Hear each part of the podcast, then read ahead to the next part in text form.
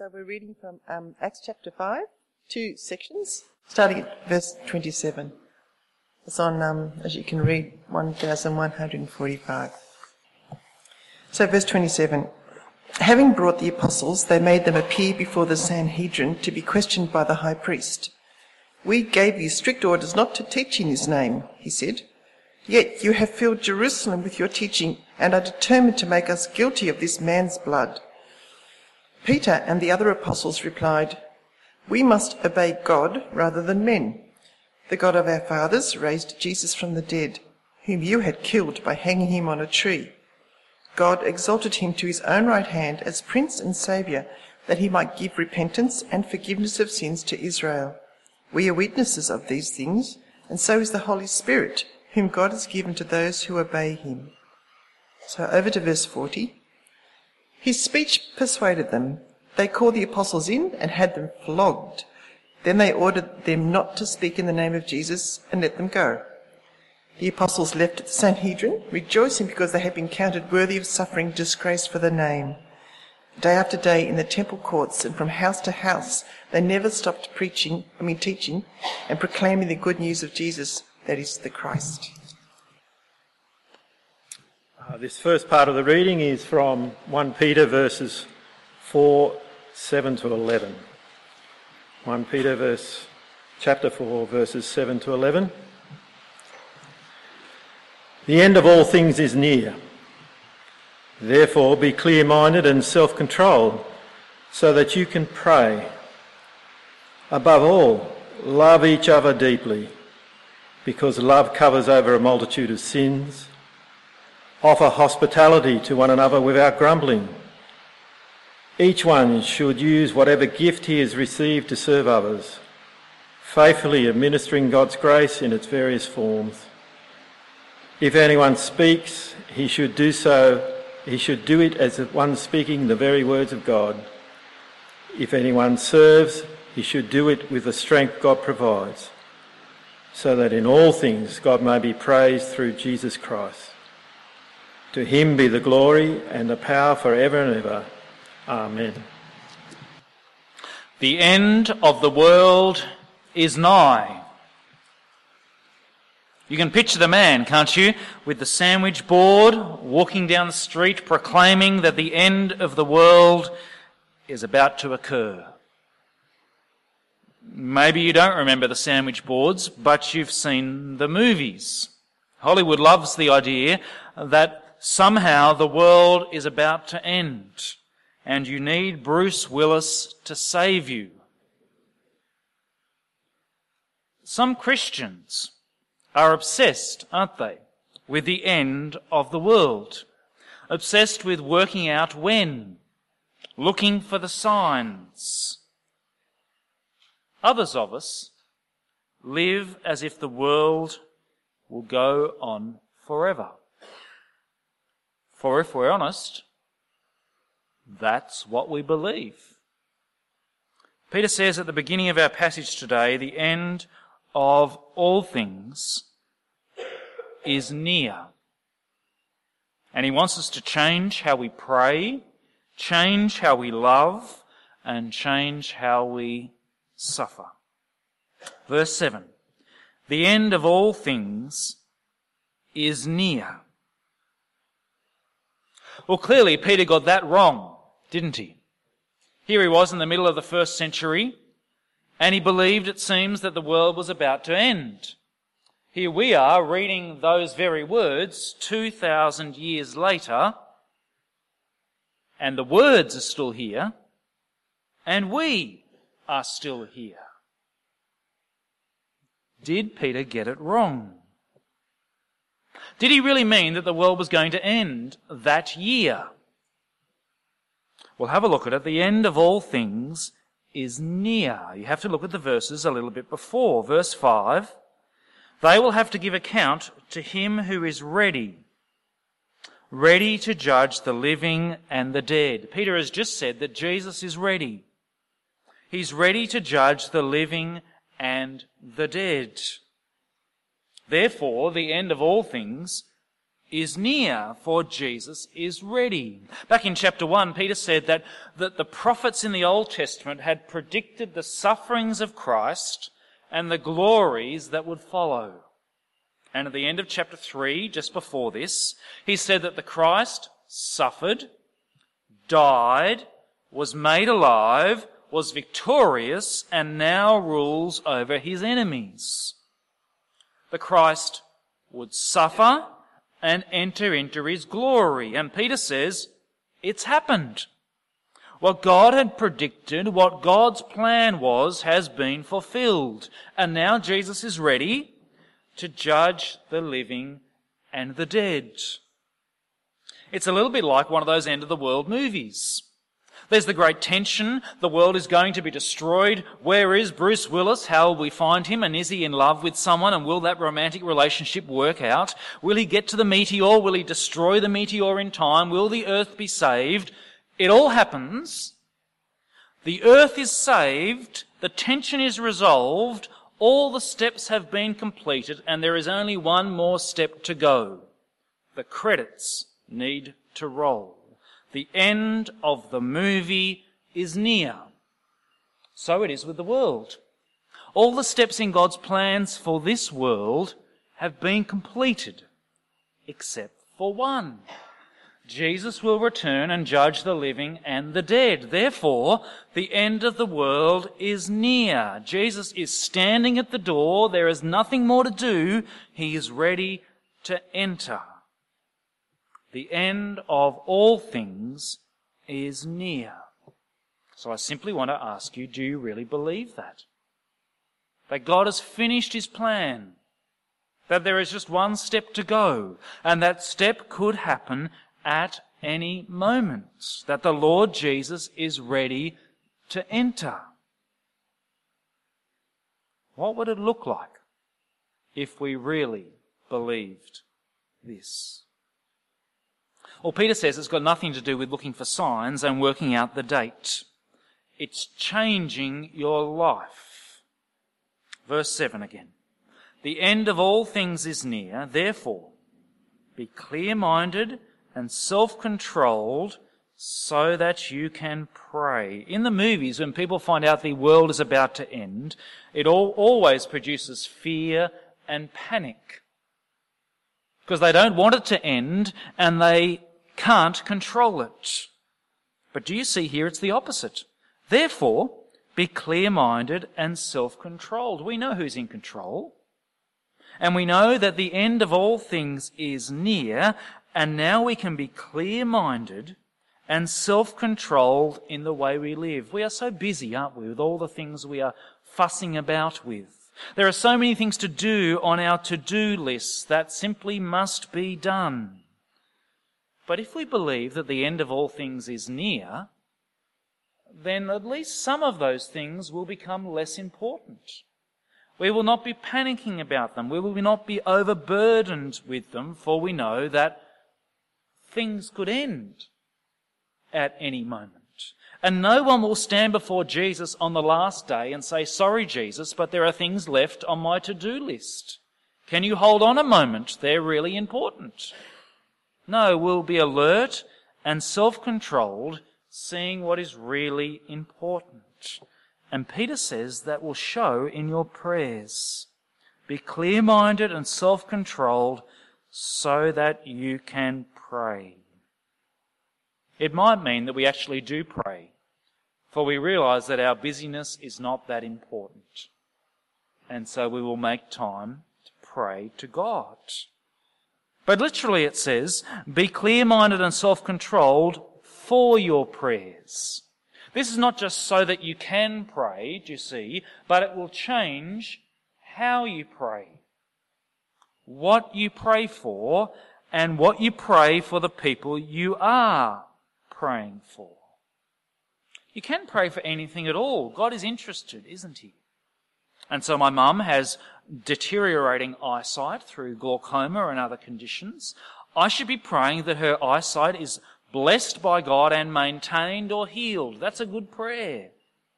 But if I believe the end of all things is near and her eyes could be destroyed at any moment, I'll be praying for more than that, won't I? I'll be praying that she'll know that the end of all things is near. That she'll be ready for Jesus to return when he is to judge the living and the dead. And how will I pray for myself? Not just my health or my happiness or the things I'm concerned with, but that I might set my hope fully on my living hope, that I might be holy, that I might be transformed and ready for Jesus to return. I wonder if someone could listen to your prayers, listen to who you pray for and what you pray for them. Would they think to themselves, here is a person who really thinks the end of all things is near? Or would they think, here is a person who thinks the world will go on forever? The end of all things is near. Therefore, be clear minded and self controlled for your prayers. Not just for your prayers, though. Verse 8 Above all, love each other deeply, earnestly, because love covers over a multitude of sins. Because the end of all things is near, and we are about to spend eternity with each other, where we will love one another in the new creation, well, how should we treat one another now? says Peter. With love.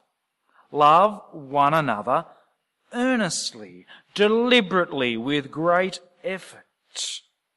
Because love covers over a multitude of sins. Our world says that love covers over a multitude of sins. It really doesn't matter how you live because there is no such thing as sins. All you've got to do is love. Love is everything. And there are no morals anymore. That's not what this means, is it? God loves us. And in his love, he dealt with sin by giving his son to die for us. So that in a sense, his love covers over our sins and we are forgiven. As we love one another, our love is to cover over sin by overlooking sin and by forgiving sin. Is there some way that one, someone else in our church annoys you? Is it a little thing? Is there someone in your home, someone who you live with, who again and again does something to annoy you, but you could overlook it? Do, says Peter.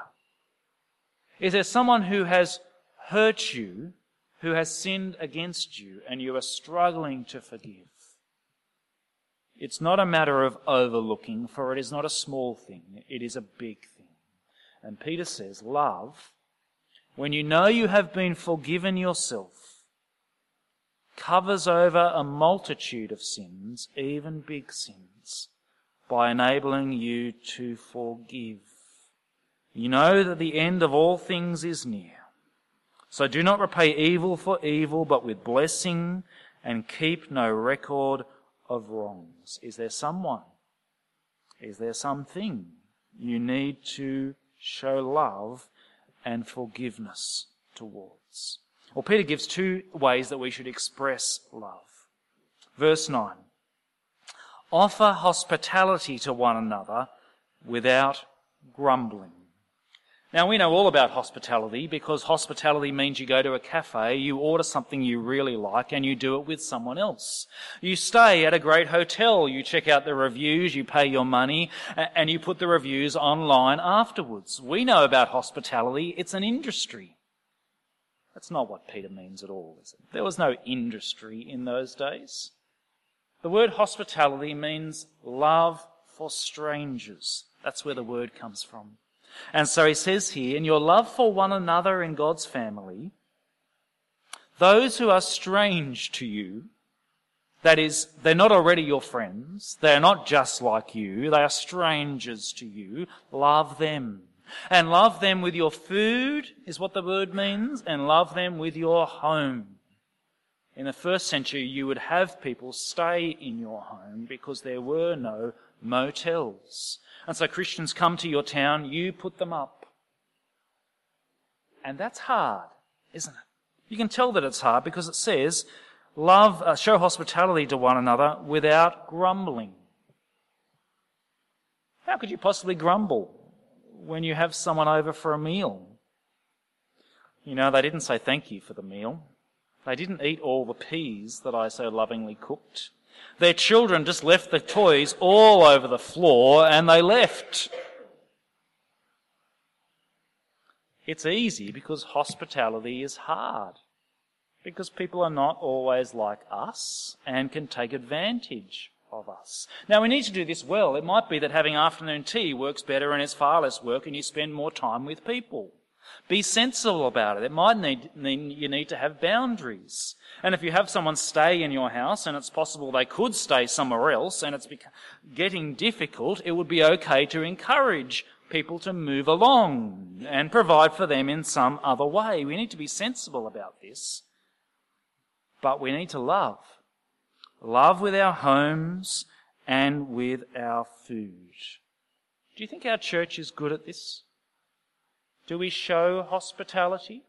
Do we invite others who we are not already friends, who didn't invite us to their home last week, to our home? I ask because I don't think we are. And I think this is a way we need to grow.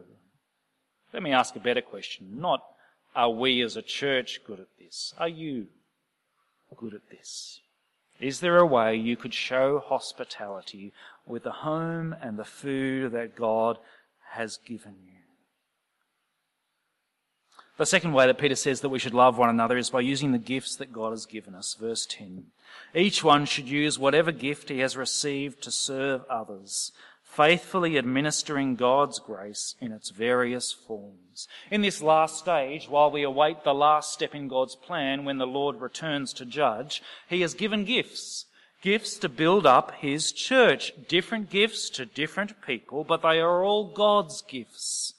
And as we saw last year in our series on serving, when you get a gift, you enjoy the gift by using it. Has God gifted you in speaking to other people about Him? Use it as if you are speaking the very words of God, as if these words really matter, as if they could really change someone's life, whether it's up front or in a conversation over morning tea. Has God gifted you in serving other people, in cleaning and building and organizing? Then do it with the strength He provides. Which implies that you do it more than you would naturally do. Do you see? It implies, I think, that we actually get stretched in serving because we need God's strength. Are you stretched?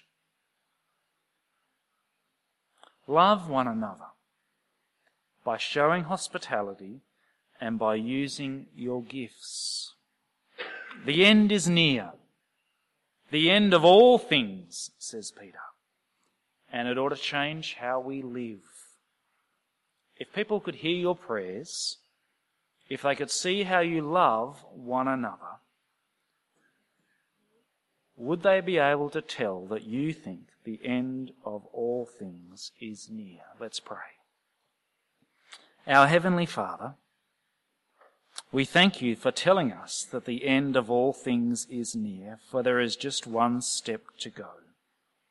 Father, help us to have that in our minds, to really believe it.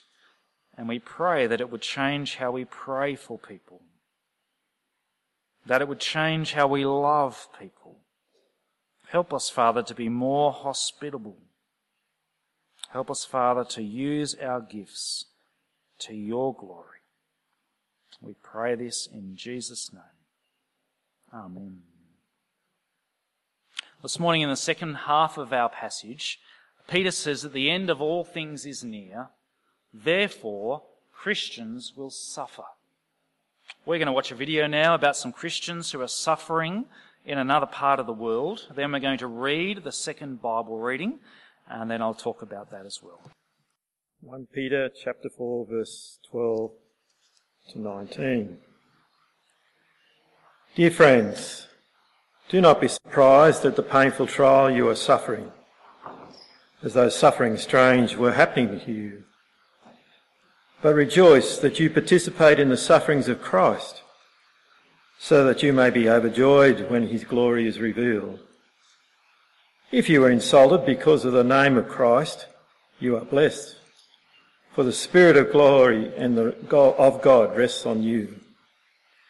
If you suffer, it should not be as a murderer or thief or any other kind of criminal or even as a meddler.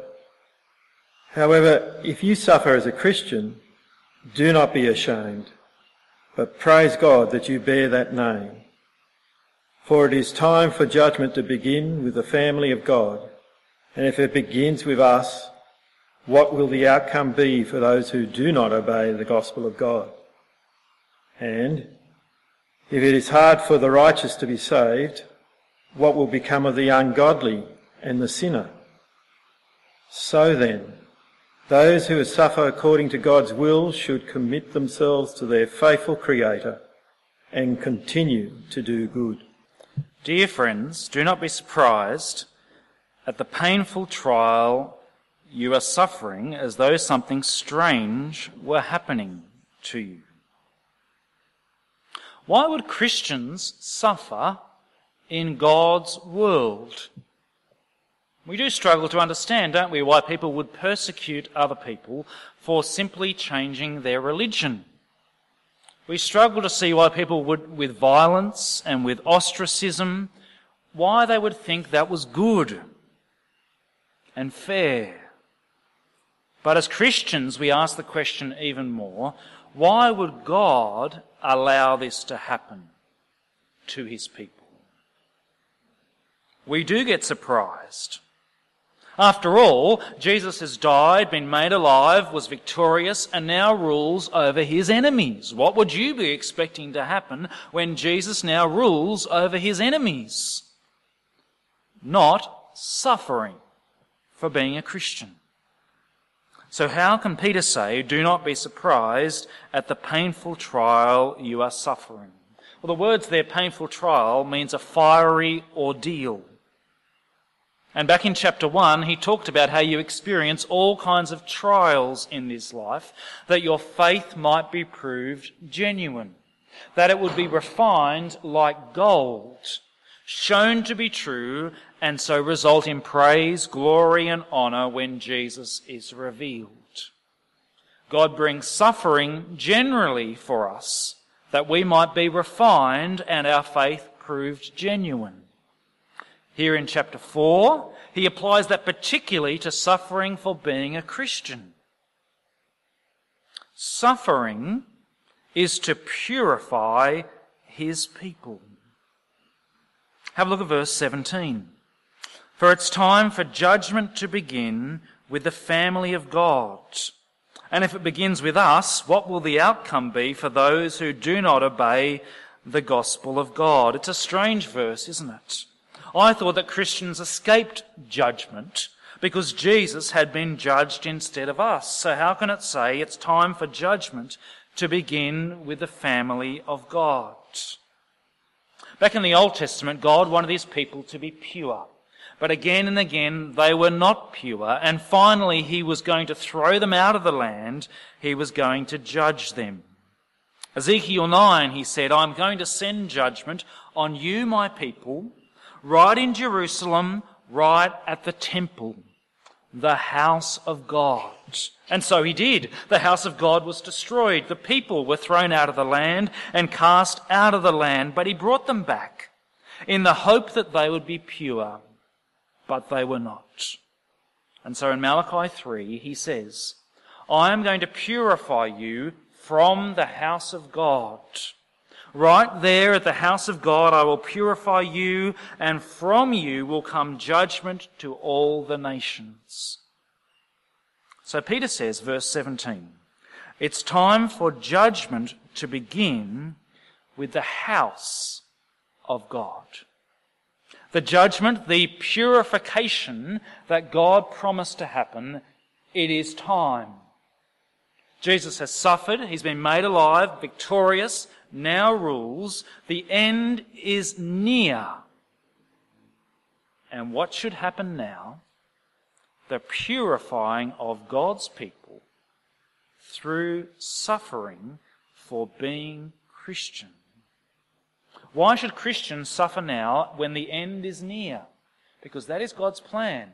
God's plan to change us, to purify us, to get us ready for Jesus' return. And in God's plan, it starts with us, the judgment of purification. And when Jesus returns, it will be the judgment of destruction for all the people of this world. What will be the outcome for those who do not obey the gospel of God? If it's hard for the righteous to be saved because it involves suffering, what will become of the ungodly and the sinner? In the video we just saw, we learnt of a new Christian, a new convert who had turned from his previous religion, put his trust in Jesus, and experienced great suffering. Persecution from the government, persecution from his neighbours. He had to move. He lives in fear of his life. Surely he would be surprised by that. What would he learn if he read this passage? What would he need to do? Understand that the end of all things is near and that this is God's purpose for him that he might be purified. What do we do when we read this passage? We really don't suffer that much, do we?